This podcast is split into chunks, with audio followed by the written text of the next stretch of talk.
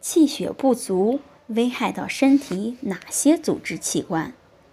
日常我们经常会听到“气血不足”这个词，那么气血不足究竟会危害哪些器官呢？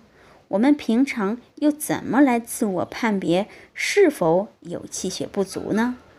第一就是心脏，气血不足会影响到心脏，如心慌气短、胸闷，有这些现象的人，说明他的心脏供血不足了，必须。就医，以免延误病情，导致不可预料的后果。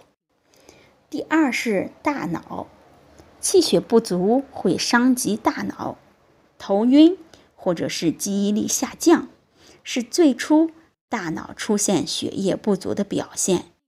大脑是人体的司令部，大脑出现问题，就会给我们的身体带来很大的麻烦，所以我们要足够的重视。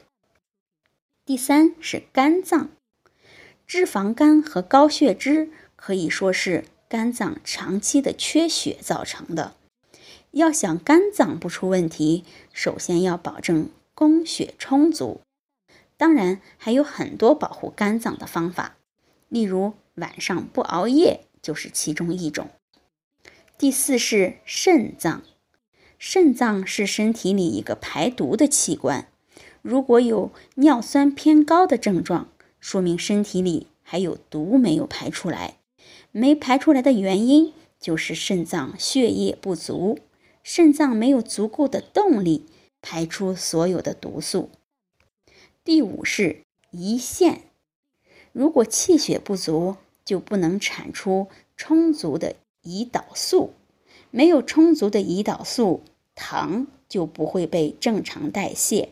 而留在身体里，这样血糖就会升高。血糖一升高，高血脂病就来了。所以，气血不足的这几个危害和症状，一定要引起我们的足够重视。